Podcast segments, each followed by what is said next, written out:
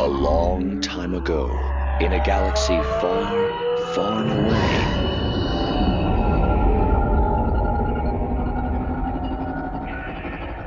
You're listening to Star Wars Beyond the Films, the official expanded universe podcast of StarWarsReport.com. There is a great disturbance in the Force. That's right, Whistler. Welcome to episode 116 of Star Wars Beyond the Films, your Star Wars discussion podcast, your ticket to the EU. Our episodes broadcast on the Star Wars Report website's second airborne division at www.starwarsreport.com. Episodes can also be found on iTunes, Zune, as well as Stitcher, and right on our own Facebook page at SW Beyond Films. Hey, but enough about how you got here. Let's get the show started. I'm one of your hosts, the defender of the EU, the champion of the multiverse, Mark Hurleman, and with me, like a Skywalker with the vendetta, the EU guru himself, the Count of Continuity, Mr. Nathan P. Butler. Vicariously, I vavoom and vilify and b something that would make vendetta make sense. Indeed. Vector, V for vendetta, or something like that. Of all things, vectors what didn't come to mind. True. You, you would think it would have just leapt to you, but it left you hanging.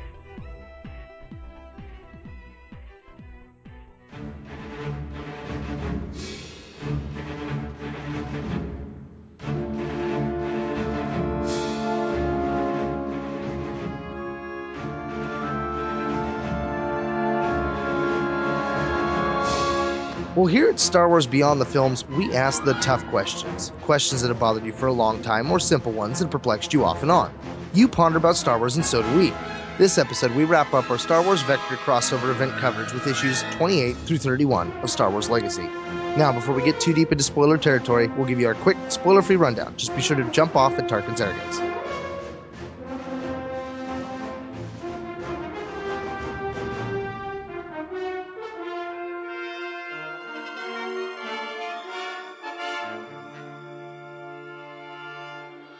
That's right, we're taking a look this time at basically what amounts to parts 9, 10, 11, and 12 of the 12 part vector, whatever you want to call it, crossover, cross through is the way they later described it, um, that makes up Legacy uh, Vector in this case. Legacy Vector parts 1 through 4.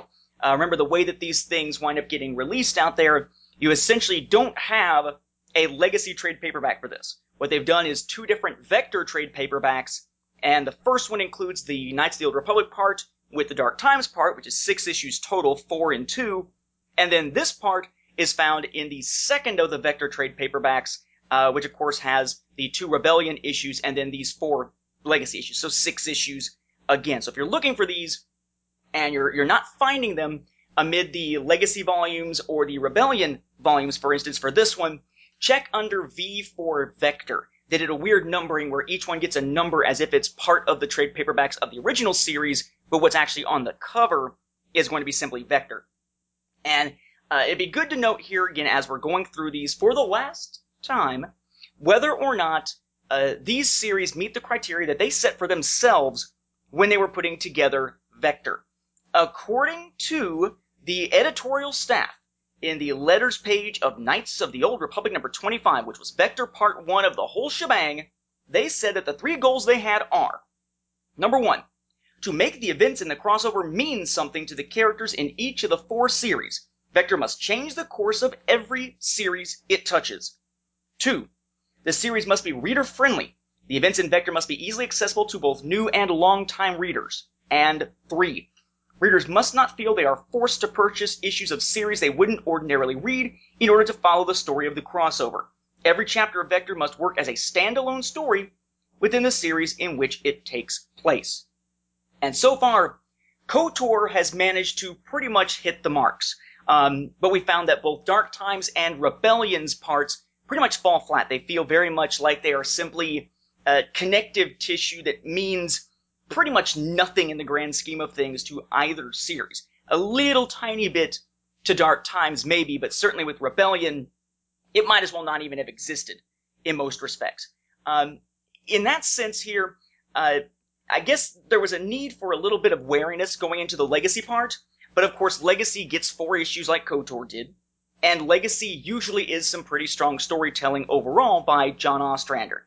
So there's a sense of optimism here, but at the same time, um, you know, the last four issues of Vector haven't been all that great. Um, what I find here is this actually fulfills the promise very much the way that KOTOR did. Um, it is a strong story. It is an eventful story. It's one that does make a significant impact on this series, perhaps even more of an impact than back with KOTOR.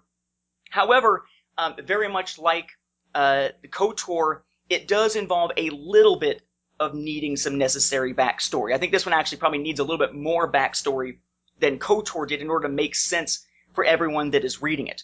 Um, I would say this is pretty strong. It's got uh, a lot of characters in it, but they still managed to pull it all together, even though it's this insane amount of characters all trying to have their own moment to shine within the story. Uh, the artwork is some of the best that we get. In fact, I would say probably the best that we get consistently, at least, um, for Vector. I mean, we got some really good art back in Dark Times, but you know, it, it was a part of the story that wasn't going anywhere, so we just kind of like hear these shining moments in an otherwise blah comic. Um, and I, I guess to me, because uh, I don't want to get into spoiler territory until we get to the spoiler part, um, I would say that the only thing that's particularly jarring to me about this is the way the story begins and how we get Celeste from Rebellion into the Legacy era. Because it, it was bad enough the way that Rebellion ended, how essentially her motivations at the end of the Rebellion part seemed to clash with her motivations back in the Dark Times part, and they both kind of left you shaking your head. But now, it's over a century later, and even those motivations seem to have played out in a very odd, kind of head scratching sort of way. It works, but I think the connective tissue is pretty light overall, and it would have been nice perhaps if they just dropped the Dark Times and Rebellion parts and slightly tweaked maybe the way that KOTOR ended and the way this one began, and we would have wound up with what amounted to a stronger story overall that didn't wind up with that weak middle act. Uh, if you want to call those four issues a middle act. Uh, beyond that, I'm gonna have to kind of hold everything for spoiler warning time for this one. No, but I can see what you mean with that because that's that's my issue with when we went into Dark Times and Rebellion. I mean, the handoff from KOTOR made sense. You know, she's in that obelisk. You know, she's in stasis. She's not aging. You know, all those answers that come up with the other two series would have been resolved if they'd have just left it like that. You know, you could have had some of the Sith from the one Sith looking for a weapon for Darth Krayt. Oh, what's this? They stumble across the Jeebo box. You know, boom. Oh, wow. We've unlocked the same issue. You could have got everything that you had in, you know, the last four issues all in one more issue to Legacy and it probably would have served it just as well, if not better. Uh, you know, that was that was my one main issue with Legacy as well was that handoff for Celeste Morne's character. Um, you know, but I, I'm I'm with you. I think you know Vector did a real good job hitting the one, two, and three. Um, you know, the main events did they mean something? Did they change the course? Absolutely. Uh, you know, this was a critical moment for Cade's character and all the plots and planning he'd been doing up to this point. Uh, the reader friendly part, I think the backstory they do uh, in the first couple pages serve it perfectly. Uh, it gives you, you know, just what you need to move forward and enough to get you kind of curious as to what's going on in the past stuff, but not enough where you have to go back. Um, and that's the other part. You know, you didn't have to buy those other lines because it did fulfill that goal of bringing you up to speed real quick. I mean, yeah, you can go back and you can read more to get more depth to Celeste Morne's character, but beyond her, there's really no more point at this point. You just move forward with legacy, what you got here, and you'd be good to go.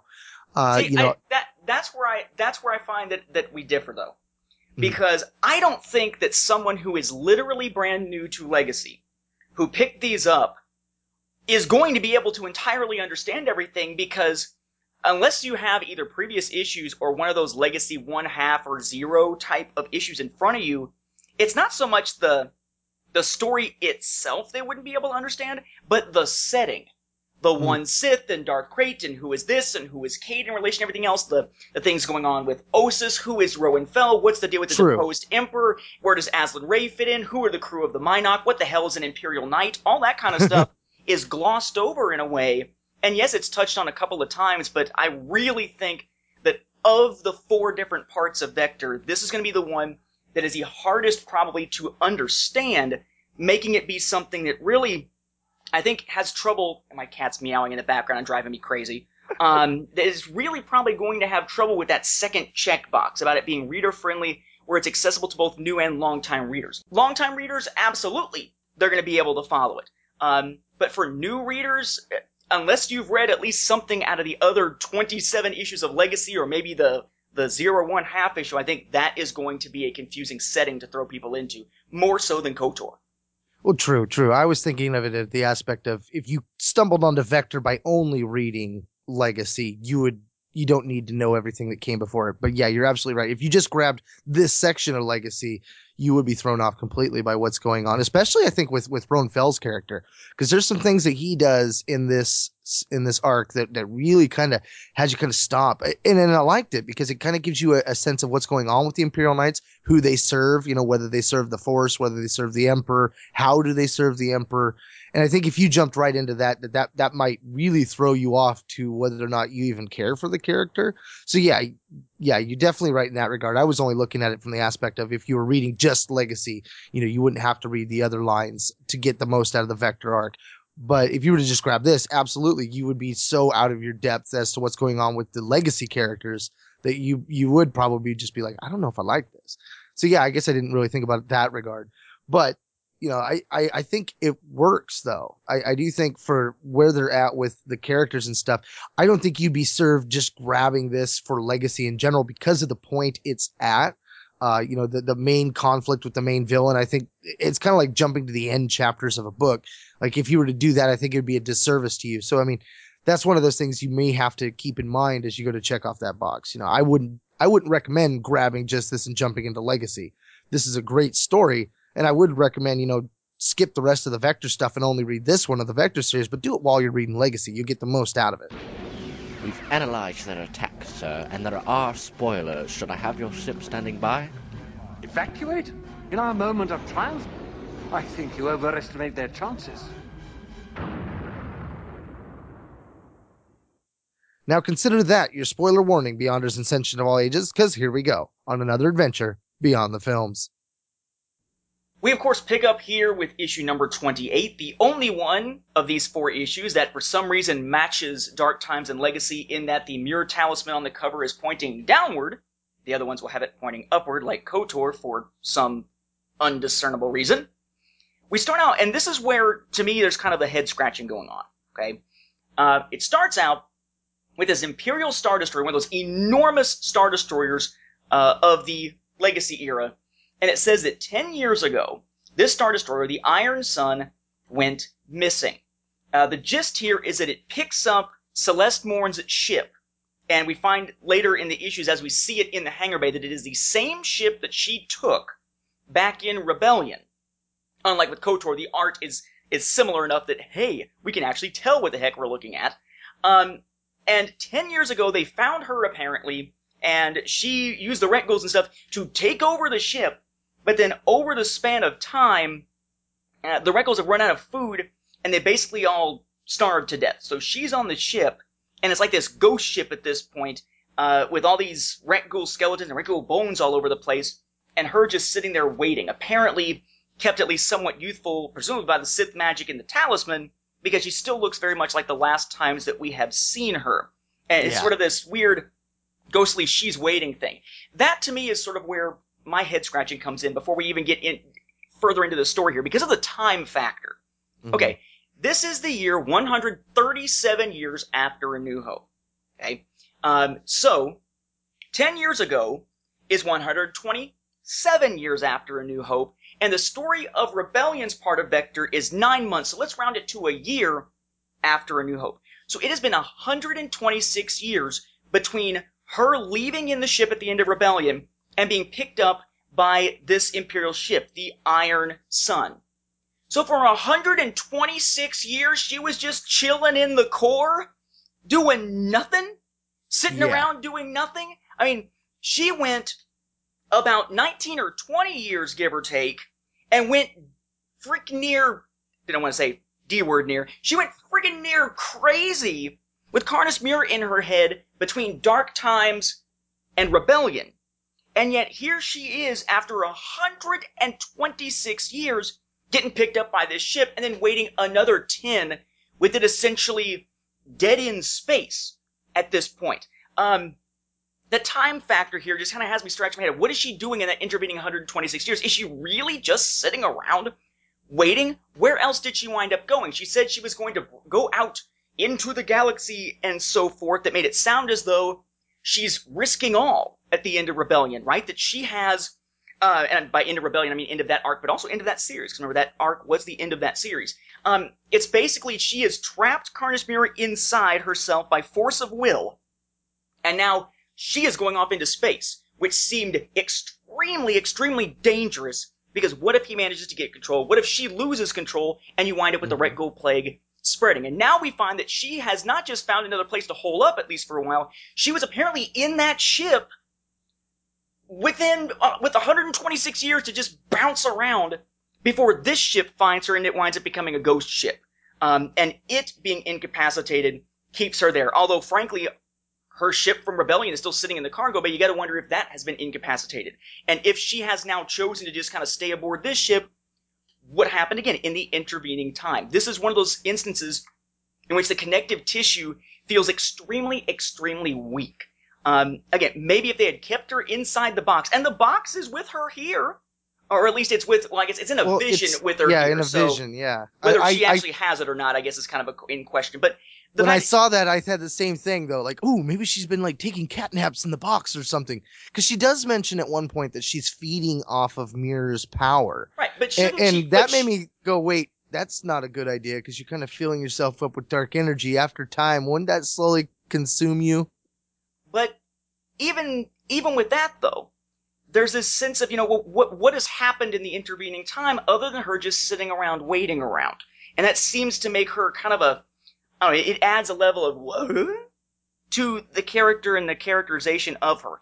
Wouldn't it have made more sense to have dumped the Dark Times part, dumped the Rebellion part, and somehow have the Jebel box come into their custody in some other way here? Maybe Rav finds it um, or Mm. something, and somehow they get their hands on it that way, uh, or she is found by the Sith, and in the process of breaking out maybe one of the main characters from Sith custody, they wind up breaking out Celeste too, or something. Yeah. There are so many better ways that they could have connected the legacy part to the rest of it, many of which would have skipped over the middle two, mostly unnecessary kind of fluff parts in order to make this work better. Um, I mean, it makes sense, in a sense, to have them run into her this way because at least, you know, she is she's out of the oubliette. She can be calling out essentially in the force and whatnot. But I don't know. It, it feels like a very weak connection. Not to mention the fact that basically their only reason of finding her is going to be that on their way into the deep core, they happen to come out of hyperspace and oh look, there's the ship.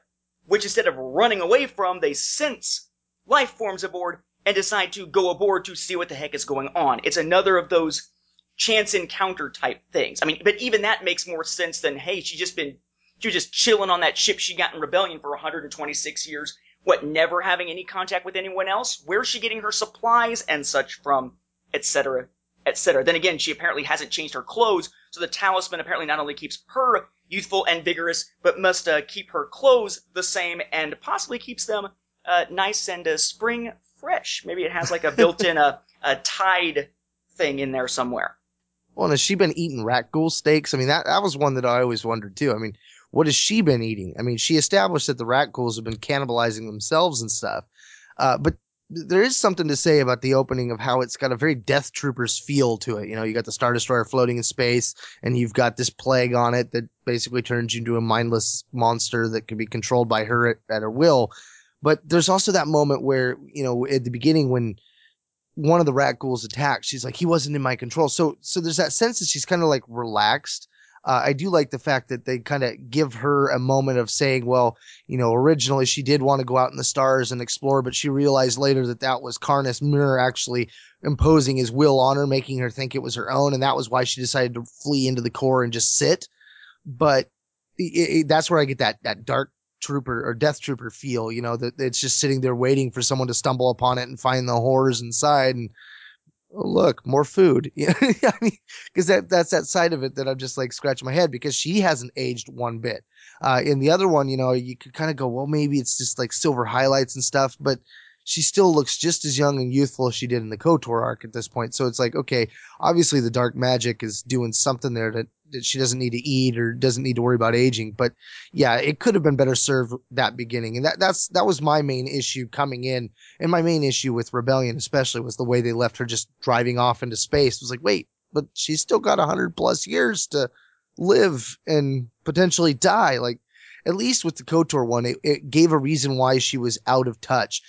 Although by having it happen this way, though, she has a background as to what's going on in the galaxy in a whole and what's going on with the Jedi and the Sith. So there is that aspect that she, you know, she had plenty of time to, you know, do her homework as to what's been going on in the galaxy. So, I mean, that side I can kind of forgive it and go and move forward with. Yeah, doesn't that also fall into the whole thing of well, if she, I mean, if she was able to somehow keep track of what's going on in the galaxy, and I'm not sure how much she actually did, because even then she still has some some questions whenever meeting Cade and and that sort of thing. Um, but think of all the stuff that she has now lived through, sitting in the background. It's the same the same thing that a lot of folks had as far as a question about the one Sith. The one Sith essentially sitting in the background watching things like Lumiya and Darth Caedus and all this stuff, and uh, and presumably Krayt getting involved in that final battle beyond Shadows or whatever they called it with Abeloth and everything. Um, there's that whole how is the one Sith sitting all of this out and every once in a while actually dabbling in anything? She basically has now sat out the fall of the Emperor. She sat out the return of the Emperor. She sat out the Yuuzhan Vong War. She sat out uh, the rise of Darth Caedus and everything. she sat out um, the rise of Abeloth and so forth, etc., etc. I mean, she's and, the Sith Imperial War even more recently.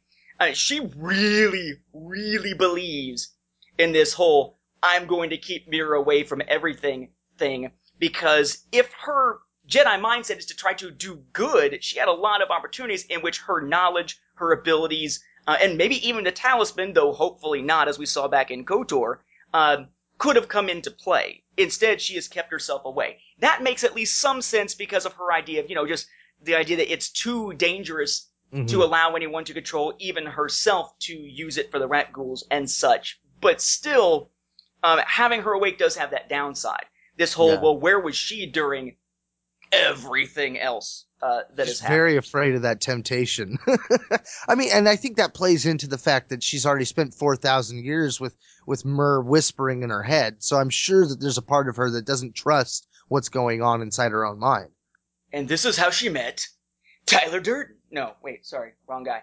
Um, all right, so so we meet them again very briefly there at the beginning, and we jump to the Mynock, and the Mynock is in hyperspace because in the last arc what we found was that after what was happening on Mon Calamari slash Dax slash Mon Cala slash whatever Lucas wants to call it this week, we basically had um, Cade deciding that the way he's going to be left alone in the galaxy is going to be a better place is to kill Darth Krayt, to simply go on an assassination mission. Uh, the Jedi would not back him on that play, but Shado Vao goes with them in order to basically keep an eye on Cade and such for the Jedi, and the Imperial Knights decide that yes, they need to go with him. In that case, it is uh, uh, Ganner Krieg, it is Antares Draco, it is Azlyn Rae, who has just re-entered the picture back in the previous arc, um, but not Marasiah Fel because she is staying for negotiations and such with the Jedi at the Hidden Temple. Um, but Roan Fel knows of this mission and is backing it up in that sense. So we have a crew that's a mixture of Imperial Knights, Shado as the one Jedi, and then the normal crew of the Mynock, all wrapped up in here together. Um, we begin with them in hyperspace on their way on this mission to go to Had Abaddon in the deep core where they plan to lay a trap uh, for Krayt. Of course, Had Abaddon being uh, one of the early names from Lucas's drafts for what uh, uh would eventually be. Trying to remember if it was either Coruscant or it was uh, what eventually yeah. became Alderaan. Um, it was Coruscant. Coruscant. Uh, but we pick up with essentially just some dialogue within the ship. Um, Ganner and uh, Draco talking about, uh, you know, just kind of what their mission is going to be. What if Shado had been an Imperial Knight, and how there is a difference between an Imperial Knight and a Jedi, just to kind of slowly fill that in for readers. We'll get more of that as we go along. That's one of the th- the concepts they really do a good job of explaining. Yeah, and it also gives you the the prejudice that Draco has against the Jedi, because you know, I mean, Ganner's like the Jedi's good with a lightsaber, and he goes, "We're even better." And he's like, "Because we're Imperial Knights." Yes, and if Shado were one of us instead of a Jedi, would he be better than we are? He isn't one of us. He'll never be one of us. He lacks discipline. And I love the fact that, that Ganner's just like, yeah, and if you'd stay behind, we'd still be at war. you know, like you've got a chip on your shoulder, buddy. And I like the way that, that there's that subtle play and, and, and it also builds up to the fact that you also find out that Ganner's got a little love interest for Azlyn Rae as well. So there's a reason why he's there in addition to. So I, I, I don't know. I like the way the relationships kind of play out through this. I mean, it, it, it just goes back to John Ostrander's awesomeness. I am glad that they do play up the Azlyn Rae Ganner thing, but they don't do it overboard. It's one of those things that could have been really, really heavy handed and, and been a detriment to the story. Instead, it just winds up being part of sort of the layers of characterization that you get. Um, speaking of Azlyn Rae, she is found sitting outside Cade's quarters as Cade is essentially uh, meditating. Remember, he's trying to get back into sort of a more Jedi mindset and get away from the Death Sticks as much as possible. Um, as he's doing so, she is essentially outside the door apologizing to him in many ways for uh, her ruse before and how, you know, they kind of wound up on different paths, right? You know, we had the, the destruction of the temple on Ossus, we had the destruction of the Jedi temple, the attack on the Jedi temple uh, on Coruscant, and as a result, you know, Cade was thought dead but found by pirates, Azlyn was thought dead but found by the Imperial Knights. Their lives have since then taken a separate path. Uh, and as that's building up, Cade has a brief vision of Celeste Morne. Uh, it says contact. And right at the time that he's having that contact, the ship comes out of hyperspace. Um, presumably just because, well, that's just kind of what the deep core is, but one could make the argument that she pulled them out or at least somehow had an, had an influence. Otherwise, this is extremely convenient timing. But they come out right there by that giant Imperial Star Destroyer uh, that she has essentially made her home for the last decade.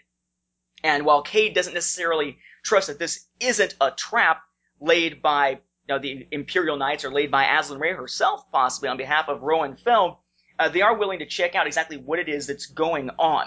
Uh, they got yanked out of real space. Um, they now have a tractor being put on this. So they're going to be pulled aboard no matter what. Anyway, it's just a question of what they're going to find aboard. Again, very sort of a Death Troopers type of feel to it. Um, but Cade at least senses that something is aboard. He says, you know, I sense more than that. There's a Jedi on that ship, I think. Or a Sith. Shado says, uh, I sense nothing like that. And Cade gets one of his better lines in here, uh, Force don't love you like it do me, Patissa. Although again, that kind of throws in the idea that Cade, whenever he's being cocky, winds up speaking in quasi-ebonics. Uh, it's not, uh, it do, it's, it does. Like I have to teach my students, it's not I be, he be, she be, we be, they be, eh. No, that's not how it works. Um, and uh, not Ganner, but uh, Antares Draco breaks in. Uh, which did you sense, Jedi or Sith? Sith would make sense. It has to be one or the other. Can't be both. Oh, you mean like me? Says Cade, which is it's a great chance. One of the things that I see here, uh, and I think this is to the author's credit, but at the same time, it's why I think that it doesn't quite hit that second checkbox that you need more background if you're going to read this. He doesn't go heavy handed with a bunch of this is the background of Legacy. Boom. This is the Sith Empire. Boom. This is who Cade is. Boom. And he beats you over the head with it. Most of the characterization is done through dialogue. And not a lot of expository dialogue either, but characterization through the quips that they say and the conversations that they have. And in that sense, it plays less heavy handed than it could be, but it mm-hmm. also means that it's something that is more geared toward a legacy reader than someone who's coming in brand new. Yeah. Oh, and another one that, that gets to this aspect that I really love. I love the Imperial Knights. I always want to know more about their relationship with the Force and how it works. And when she tells Cade to trust him, and he's like, I don't think so. He's like, You're an Imperial Knight. You do your duty. You obey your orders. Only reason you wormed your way back into my life was because Emperor Roan Fel ordered it. Means Fel either wants me dead or grabbed. If Fel decides tomorrow that I'm too dangerous to run loose in the galaxy, your job as an Imperial Knight will be to kill me. So don't ask me to trust you. And he's right. I mean, there is a lot of that and they'll, they'll get more into it, but I love the way that, you know, Cade has an understanding of what Imperial Knights do, although it's, it's definitely not full, but through his understanding and the interactions between Ganner and Krieg, or Ganner and, and Antares, you really kind of start to feel what the Imperial Knights purpose is. I mean, you know, you, have always had that feeling like they're Jedi, but they're a little bit different. But what are those differences? And so now it's starting to really get spelled out even more. I mean, we got a little bit of this back on the Mon Cal, the Dax stuff with, uh, Master Snide or whatever his name was, the one that looked like the, uh, the, uh, Jango Fett clone with the beard. But you know, they really play it up even more in this one, and I love that because that was something I was craving more of ever since the introduction of the Imperial Knights. Was like, ooh, what's going on with that order? You know, I've been waiting to see Jaina Solo kind of kick that order into starting. You know, and this is as good as it gets. So we pick up with uh, them boarding, and that's when, of course, we see that the ship that's sitting in the docking bay is the one from Rebellion. You know, nice reuse of the uh, the concept here, but that does mean that she was in that ship for again about 126 years, it seems. Uh, they investigate that ship, only to wind up coming under attack as they open up one of the doors of the larger Star Destroyer by Rakghouls. And as they are fighting the Rakghouls, before Celeste can come in and and cause them to essentially heal, you know, good boy, you know, sit down and such. Um, they very briefly have this scuffle, and Cade kills one, and and Dry shoots one in the mouth, and so forth but one of them manages to scratch Azlyn and one of them manages to bite Cade. And I will say that the scratching, every time that the scratching is done in this in order to spread the plague, I had to go back and look at that image again. Because for some reason, the scratching, to me, it never is clear the way that it's drawn. Um, it's always, or it tends to be someone's facing forward and the scratch is to their back, we get a little bit of blood and motion movement uh, uh, marks around the claw of the Rakghoul and kind of a pained face on the person getting scratched, but it's not nearly as clear, for instance, as when the Rakghoul bites Cade in the arm. But suffice to say, both of them are now infected by the whole biological aspect of the Rakghoul plague, and uh, Celeste, as she comes in, separates them out. She basically force pushes Cade and Azlyn into another room where where basically they're put into a cell. They must have a cell block right next to the docking bay there. Um, easy for escapees, perhaps. Um, and separates the others out uh, so that essentially she can keep an eye on them now that they have been bitten. And this separation is what allows us a lot of the exposition or the conversation that gets a little expository to explain what it is that is going on uh, in the galaxy. And this is where, you know, um, I would argue that she seems like she has kind of been out of touch, and she must have been out of touch for much of those 126 years, because when Azlyn Rae mentions the Empire, Celeste says, you know, the Empire, yes, I know of this new Empire from this vessel's records, which means that she didn't know anything about it, or much about it, until she got the Iron Sun uh, which would mean that until the end of that 126 year gap in which she's in the other ship, she really didn't know much. Um, there's there's some yeah. banter, some some argument between Cade and Celeste in which she explains about having Karness Muur uh, trapped within her for over 4,000 years. Essentially, this idea that that's why he senses Sith and Jedi about her. And Cade does an info dump that really kind of sounds like it's the way that the that they're trying to tell the audience about what's going on uh, by not w- without having to necessarily give a whole lot of background. Um, that again makes it so, somewhat miss that second check mark, or at least make it kind of iffy. Um, because Cade says, you know, listen to me. What you need to know about the Empire is that a Sith named Darth Krayt took it over, killed the Jedi, killed my father, and destroyed everything. I came out to this Force-forsaken place to assassinate him and kill as many of his minions as I can run my saber through. Uh, the end. You know, that might as well have been an opening crawl or a, uh, a Clone Wars style, a galaxy torn by war kind of thing at the beginning because that's about all we get of the setting here very quickly. Um, she explains to him what's going on um, when she recognizes his name as Skywalker and such. You know, she explains about having met Luke, explains about Zayne and her finding the mirror talisman and all, uh, her being put in stasis, being awakened by Vader, who was yet another Skywalker, um, and so forth, and how she is now trapped Muur uh, within her own body. And she explains about the Rakghouls and how they work and the idea of them being sort of a plague and, and how she didn't want them to get out there. So she's gone into the deep core to separate herself out from the galaxy and protect the galaxy from Muur and the Talisman and so on and so on and so on. Um, until finally, um, we and this this all makes perfect sense within this. It's not just narration giving us exposition. She has to explain this to Cade so he knows what's going on. So at least it happens in a somewhat natural fashion. Um, but as Azlyn starts to turn, and the others outside wind up having to fight against even more Rakghouls uh, to amp up the tension. Both she and Cade start to basically bleed from their eyes. It's not looking pretty. They're about to turn into Rakghouls. But the fact that she says it is a plague, um, and she explains that magic is the vector, but the Rakghoul bite or scratch carries a disease like a virus.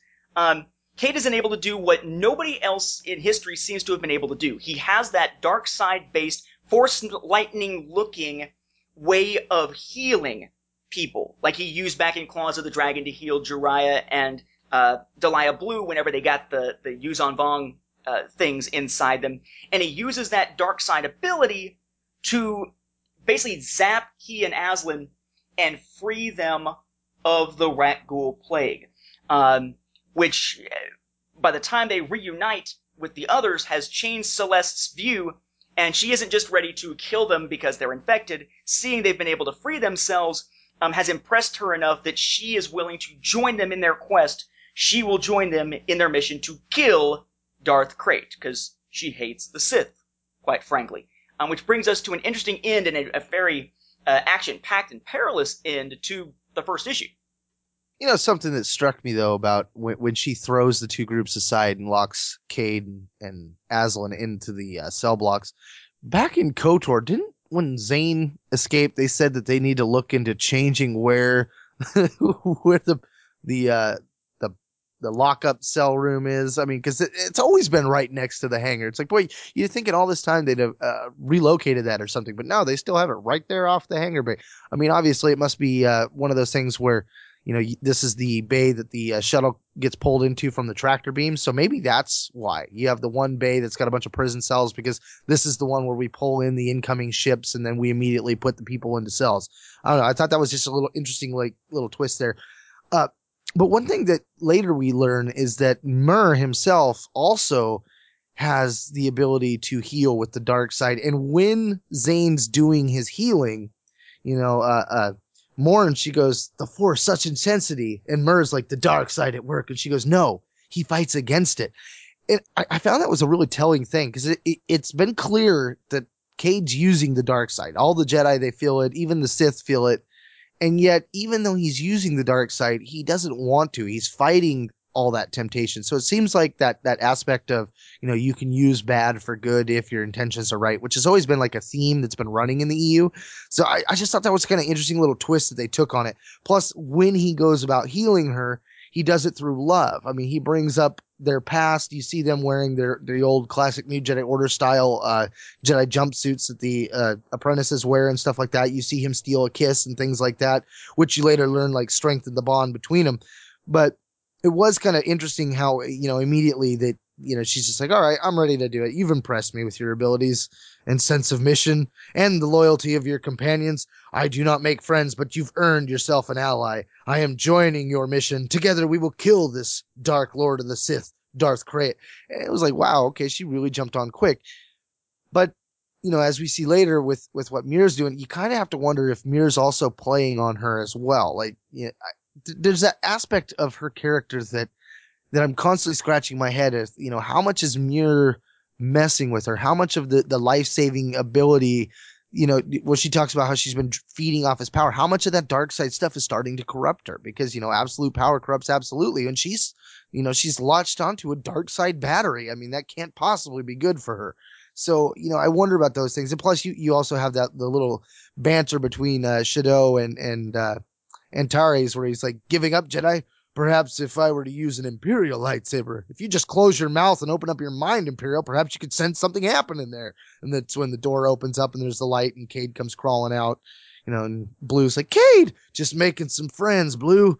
I mean, he's always so so nonchalant about everything. I just I love it. he's he's one of my favorite characters for this reason. That brings us into part two, which is issue number twenty nine, which is very much sort of a a character motivation uh, get inside their heads type of piece here, while the action is sort of transitioning between what we got in the battle with the Rakghouls and what we're going to get with the battle on Had Abaddon once Krayt uh, falls essentially into their trap. The issue does start with some action, though. Uh, we get a twin tail flown by Shado, uh, sort of this era's analog to an X-wing, uh, zipping down in uh, being pursued by a couple of predators. Uh, the Predators are sort of this era's analog to TIE fighters. And uh, it turns out that those Predators are actually Draco and Ganner just getting close enough that they can all blast the ground forces on Had Abaddon in order to clear the way for the Mynock to swoop down and drop off the lightsaber wielders uh, that are aboard. Cade, Azlyn and Celeste so they can infiltrate the Imperial facility there, or the Sith Imperial facility there, where they wind up facing off with Darth Reave, a Devaronian, and some stormtroopers. Uh, the stormtroopers are very quickly turned into uh, Rakghouls. Uh, one of them manages to uh, scratch or bite. Again, it's really hard to tell what is supposed to be happening in the scratch slash bite panel um, that winds up injuring him. So now he's a carrier of the plague, though apparently Devaronians take a while to change. Um, and as Reave escapes, this is going to draw Darth Krayt to them once he reports what exactly is going on and that Cade was there and so forth. And that really wasn't an immediate part of Cade's plan. This is something that Celeste has supposedly improved upon his plan to draw him there. Uh, that basically, as much as he knows Krayt, supposedly she knows the Sith uh, intimately, thanks to having one essentially inside her for all of these years. And at that point, it's in many ways stops being an action piece and starts being more of, like I said, a character motivation and conversation piece to add some depth to the motivations of the characters here, uh, and basically add, in a lot of ways, a depth to this part of Vector that the Rebellion and Dark Times part simply didn't get for lack of more issues. One of the things that also strikes me is that seems like Cade takes every opportunity he has to kind of bash Azlyn Rae for being an Imperial Knight. You know, when they when they show up, he's like, Karkin, great intel from your imp knights, Azlyn Rae. Just a few more Stormies than they had figured, and a Sith. You know, and I kind of get that sense like, you know, whereas she mentioned in the last one, you know, he was picked up by the pirates and she was picked up to, by the Imperial Knights and that she feels an honor bound to, to serve him. He doesn't feel so honor bound to be a pirate anymore. So it's kind of like he's kind of mad at her for the fact that she's obligated to continue to help out the Imperial Knights and is associating herself with one when he's not doing the same thing. It's kind of like, you know, he's just like, you should just get over it and do what you want. I, I always thought that was an interesting take too.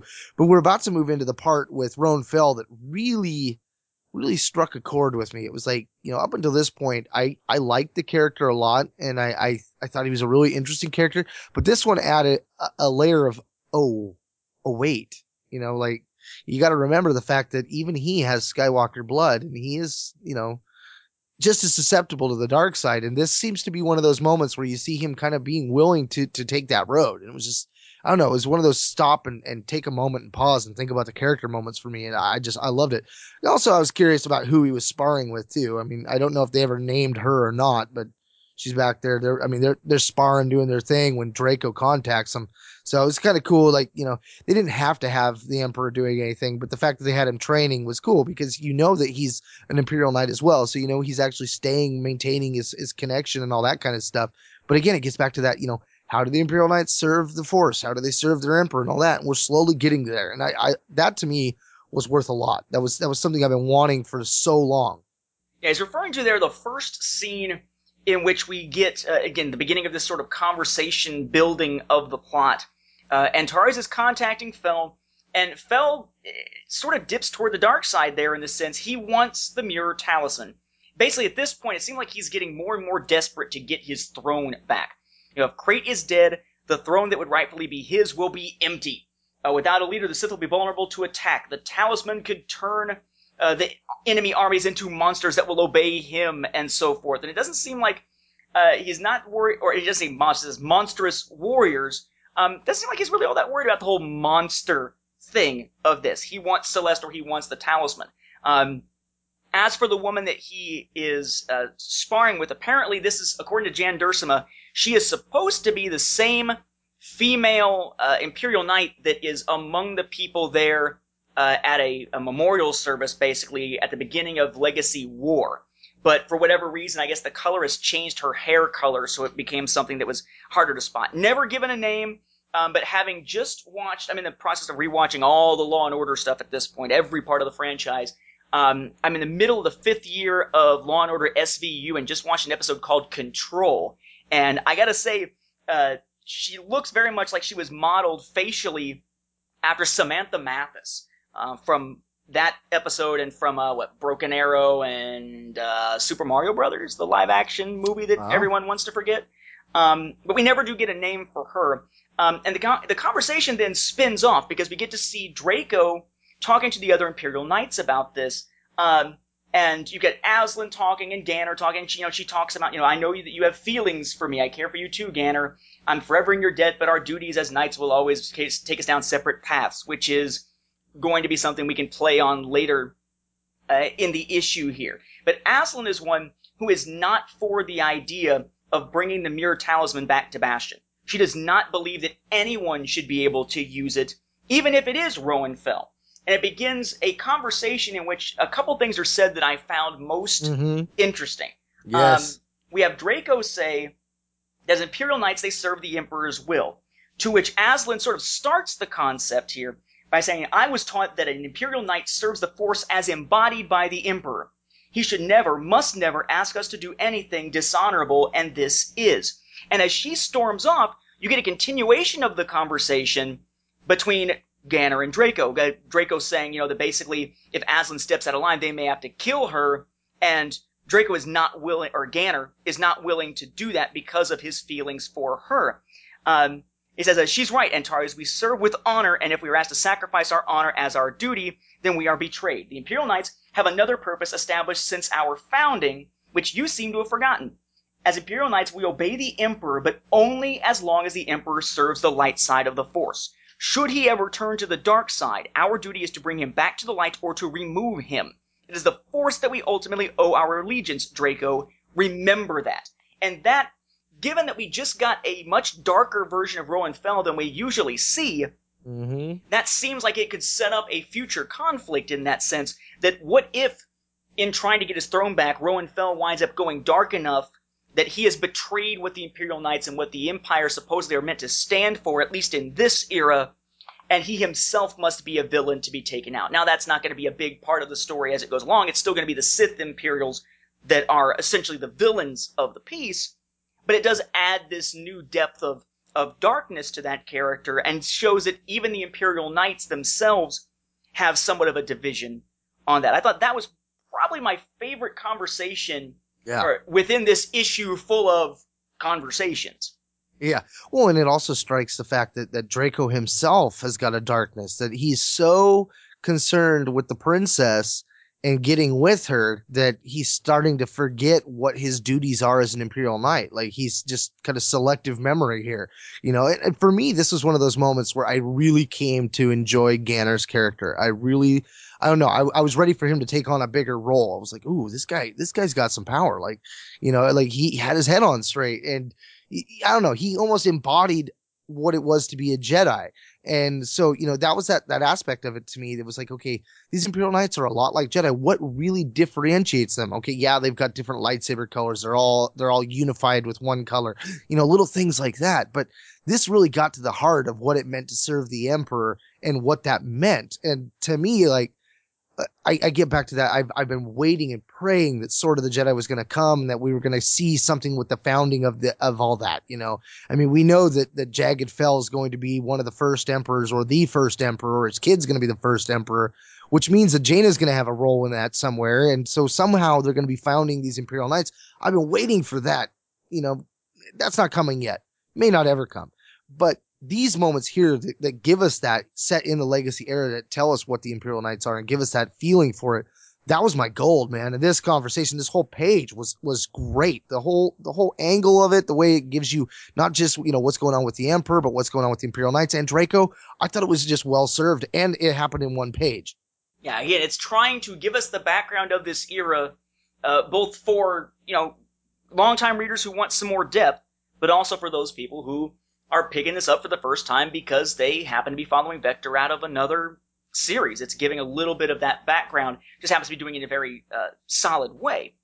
Uh, that then moves us to apparently what's supposed to be later that night, when it's really in a vision or in a dream. So I guess it's sort of that night because he was meditating or sleeping or something. And we see Shado in this vision basically finds Celeste inside the oubliette and kills her. And the mirror talisman takes him over and it winds up seeming like it's starting to dominate him. Um, he talks to her, that is Celeste, about this vision, and she, you know, she asks why he's on the mission. He says he's there for Cade because he's a friend and that he's promised to kill Cade if he falls to the dark side. uh, she points out that there's a difference between them, that that vision should tell Shado something about himself, but also that she has recognized about Cade that uh, uh, among all the people that she's met, I mean, he is somewhat unique, somewhat unusual in that whatever else he may want, Cade Skywalker does not want power. He shuns it. And that will be the key linchpin at the end of this story. That throughout this, most of the people who have gotten the Mirror Talisman have wanted power or wanted to keep that power for themselves, if only to keep others from getting the power. And Cade basically looks at that idea of power as if it by itself, that temptation, is the enemy. And he's going to be the only one, it seems, who's willing to actually uh, get rid of the talisman itself, as opposed to, you know, well, I guess it can't be destroyed. I'm going to keep it safe. He is one who not only has the ability, but also the will to destroy it um, which is again going to be a big part of this story as it goes. Um, we then move to what amounts to sort of the interpersonal relations segment of our story. The uh, Dr. Phil, um, you need to get excited about your life. Let me show you how to fix this relationship. This relationship needs a hero kind of thing. um, because we get a conversation between Deliah and Jariah, the rhyming pair of the Mynock crew, um, talking about, you know, how Deliah's worried about the fact that, well, you know, Cade is uh, has a connection to Azlyn Rae. They had been uh, together, or at least seemed like they had romantic feelings before, and now she's back. Um, she makes a good point of in the process of that conversation, she points out she, her being a Zeltron and how they're not supposed to get all hung up about one person, but she has, which makes her unusual, which we've learned through reading the series. But now a new reader is going to understand in sort of an organic, conversational sort of way too.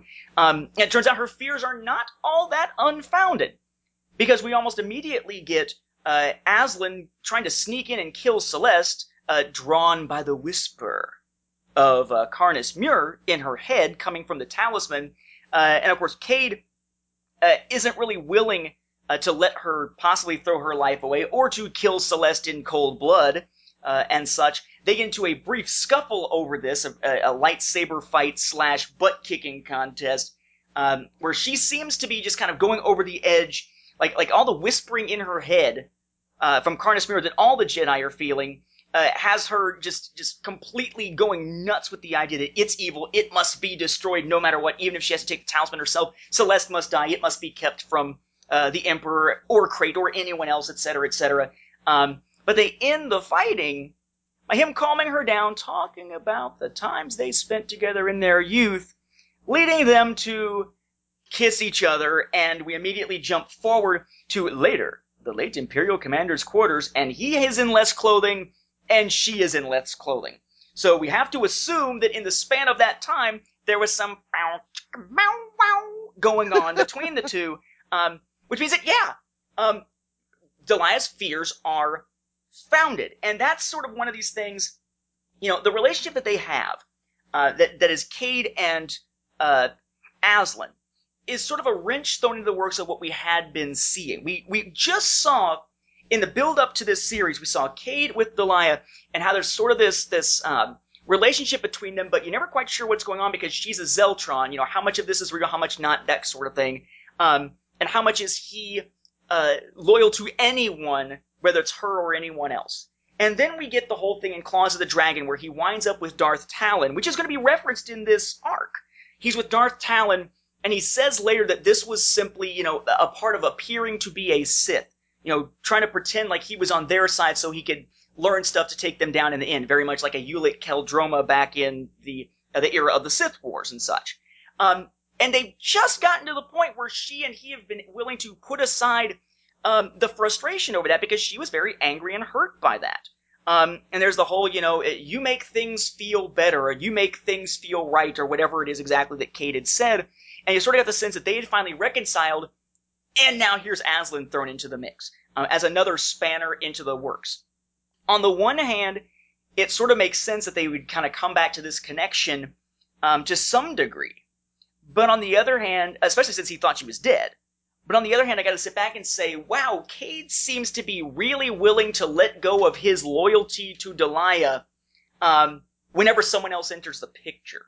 Um, is he taking advantage of the fact that she is so hooked on him that she seems to be willing to forgive him anything? And if so, that makes him kind of a prick. because he's someone who, you know, we had that whole conversation between him and Deliah where he talks uh, some sense into her about how, you know, she makes everything feel better or whatever, that it seemed like he was finally realizing the hurt he had caused and expressing his true feelings for her. And now here he is again doing something he knows is going to hurt her because it feels good to him. Um, that bothers me a little bit about the way that Cade is characterized here. It, it's kind of like he and Roan Fel both are themselves, but just a teeny tiny bit out of character from what we've seen before in this issue, possibly in order to build up that background and build up that tension. I don't know how much of that is that's the nature of the characters, or it just happens to be that under these extreme circumstances, their leaning and their darker side is uh, is emerging a little bit more than one otherwise would have expected because it just seems a tiny bit off to me. It could be a little bit of both. I mean, I, I've always had the feeling that Cade had a dark side. And honestly, I truly think part of that dark side is Cade's a slut. Uh, he's dating a Zeltron. I mean, a species that is pretty much okay with sleeping with whoever. And the fact that, that Delilah's having conflict about it, I, I don't know. For me, I think the conflict is kind of like her way of accepting what's going to happen. You know, she goes, it's just not the same, Jariah, and you know it. Cade and Azlyn are both Jedi. They've got this intense force connection thing, something way beyond what you and I can ever understand. And he even mentions that, that they too have the same thing, you know, that Cade and, and Delilah had one. So, you know, not to worry about it. But as Cade's talking to Azlyn about it, you know, he does that whole trust your feelings thing. And she goes, I always loved you, Cade. Always hoped someday. And then the massacre on Ossus happened and you were gone. I thought you were dead. I told myself those feelings had passed, but when you healed me, it all came flooding back. Me too, Cade says. There's a lot I made myself forget. So you get that feeling like this is his first love. You know, like if there's anybody out there, I mean, Dark Talon, that was just him, him pulling a play but this is a legitimate worry for Delilah. But at the same time, you know, there is that connection that he knows that Delilah is the one for him. But because he just got done doing that force healing thing, all these emotions have rushed back up that he tried forgetting. He even says, I don't know why I tried to forget, which again gives you that feeling like, yeah, they definitely were doing something because now they're in the Imperial commander's quarters, you know, but you, I just question, you know, whether or not the moment we have before that is just Delilah coming to the acceptance that, that it's to happen and she's trying to find a way to forgive him for it. You know, as a Zeltron, I think she's probably one of the very few species out there that could forgive him for this. I think any human would be like, you know, you're just a prick. I'm done with you. But as a, as a Zeltron, as a species that puts out pheromones, they're very sexually oriented and that kind of stuff. Even she says, I'm not supposed to get hung up on one person. So I, I think like, you know, that's kind of like the way of of doing like what they did with the Mandalorian culture, going, well, 13 is the new 19, you know, kind of, well, this is okay in this time because we're dealing with an alien that that that that's what they're all about. But I don't think that that uh, excuses the character per se, but I think that it puts more in perspective that while Cade is the hero of the story, he's also a dark hero. There's sides of him that we're not supposed to like. And, you know, I mean, I just got done watching the Veronica Mars movie and there's this whole Team Piz or Team Logan thing. And, you know, by the time the movie was over, I was just kind of upset because the team I was rooting for didn't win. And it's like, Ugh. so you get that conflict now of, well, is he going to go you know, with the ex girlfriend because the ex girlfriend kind of has a Mara Jade look to her, and and her backstory kind of has that feel of Mara Jade. You know, she's a bounty hunter at one point. She's now on a different side. She's working for an empire. She's got a lightsaber. Uh, so you kind of like, man, maybe he should be with her. I mean, they had a past history as well. Maybe he, maybe he's not supposed to be with Delilah. And so, I mean, you know, you got to keep in mind we're at, at issue 30 here and they're going to go all the way up to 56. So they keep that, that constant question of like, well, is everything going to be okay with Cade and Delilah? Because you kind of want them to get together still because they were kind of the quintessential couple of the series. So I don't know. For me, I like the conflict. Yeah, it kind of questions whether or not Cade is the hero that, that we're hoping he is. But I, I think that that's been a premise of the show. I mean, he's, he's a drug addict, you know, I mean, he's a pirate. He's a smuggler, a bounty hunter. I mean, you know, he's not really a good guy and yet he's struggling to find that way. Uh, you know, and, and part of what he was doing with Azlyn was, was originally started to help her. And then, of course, you know, emotions got involved. She said, I loved you. And, you know, I, I don't know. I think it might be hard for him to tell his ex girlfriend when she's sitting there like that to stay back when he's trying to get that, that building of trust, which you could tell through this arc. He doesn't trust her. You know, he said it to her and yet that bond has grown again. So there's a part of him that's trying to trust her. So, you know, maybe the best he could do is that physical connection. You know, I mean, he is a damaged individual after all. Well, speaking of damage, um, there is this this uh, this sort of constant murmuring of Karness Muur in their minds that's going on, and seeing the effect that it has on Azlyn causes Cade to finally go and confront her, and uh, basically says, "You know, I feel him. He just makes me laugh," and it causes Muur to be the spirit of Muur to be rather angry at Cade, even causing the Rakghouls to attack him briefly until Celeste is able to get control back. Um, she explains about how, you know, she sort of draws on his power to keep herself alive, how she is essentially his prison, but she is also his prisoner as she's able to keep him essentially locked down. And basically says, you know, just, you know, leave him the heck alone. You know, leave the crew alone. Um, he doesn't want to have to drop her in a black hole, but he will.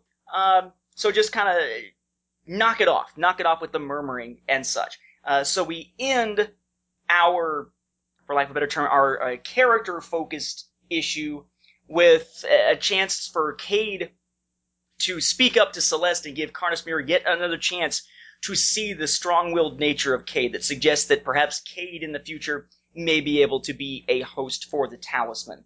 And with that, issue 29 ends, which brings us into part 3.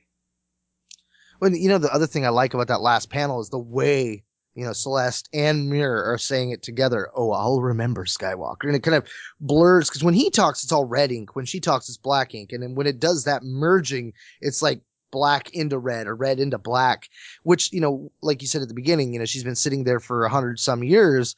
You do have to question, you know, how much of the energy he's been giving her is corrupting her you know, and is he using that as an avenue to take control? Because as we'll see in the next issue, sometimes you have to question, is she really in control? And, you know, this panel to me, it kind of gives you that feeling like the lines are starting to blur. And I like that. You know, it gets you that moment of like, ooh, you know, he's thrown a threat down. She kind of responded to that threat, as did the Sith Lord. Maybe her and the Sith have something in common. You know, maybe Cade's not to be trusted on her end as well. And she has something to, you know, to, to latch onto or that, or Muur has to get her to work in his benefit. So I like the way that it leaves it on that note.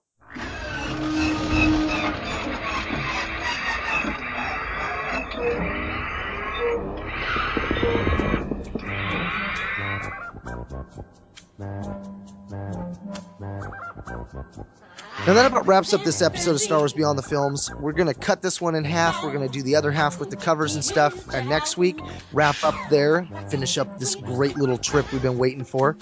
Thanks once again for hanging around with us as we ponder on sharing our fandom. Remember, you can always listen to our episodes streaming online at the Star Wars Report website, www.starwarsreport.com. Just look under the Second Airborne Division.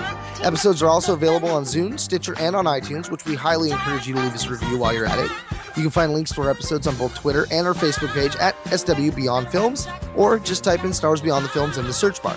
Hey, but no matter how you get there, be sure to like our page. It's one of the best ways to interact with us. It's our own home one, if you will. Not only can you post comments to us about the show, we love interacting with you fellow fans. So if you have any Star Wars and or expanded universe questions, or you just want to talk about the new films coming up, whatever it is, just fire off. You can always email us directly at swbeyondfilms at starwarsfanworks.com.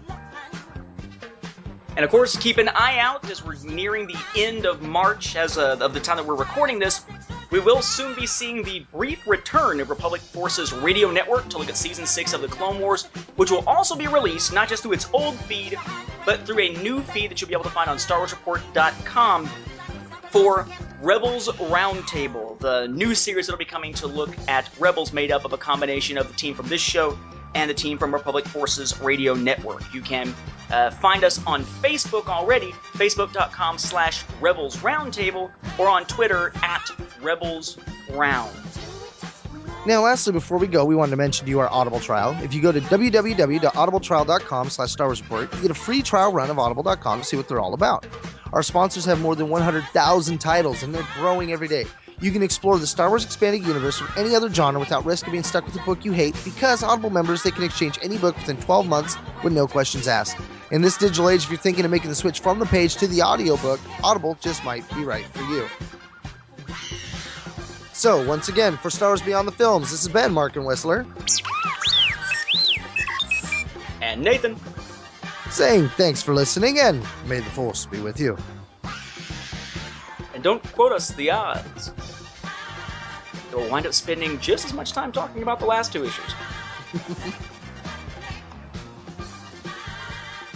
Odds are you'll love it.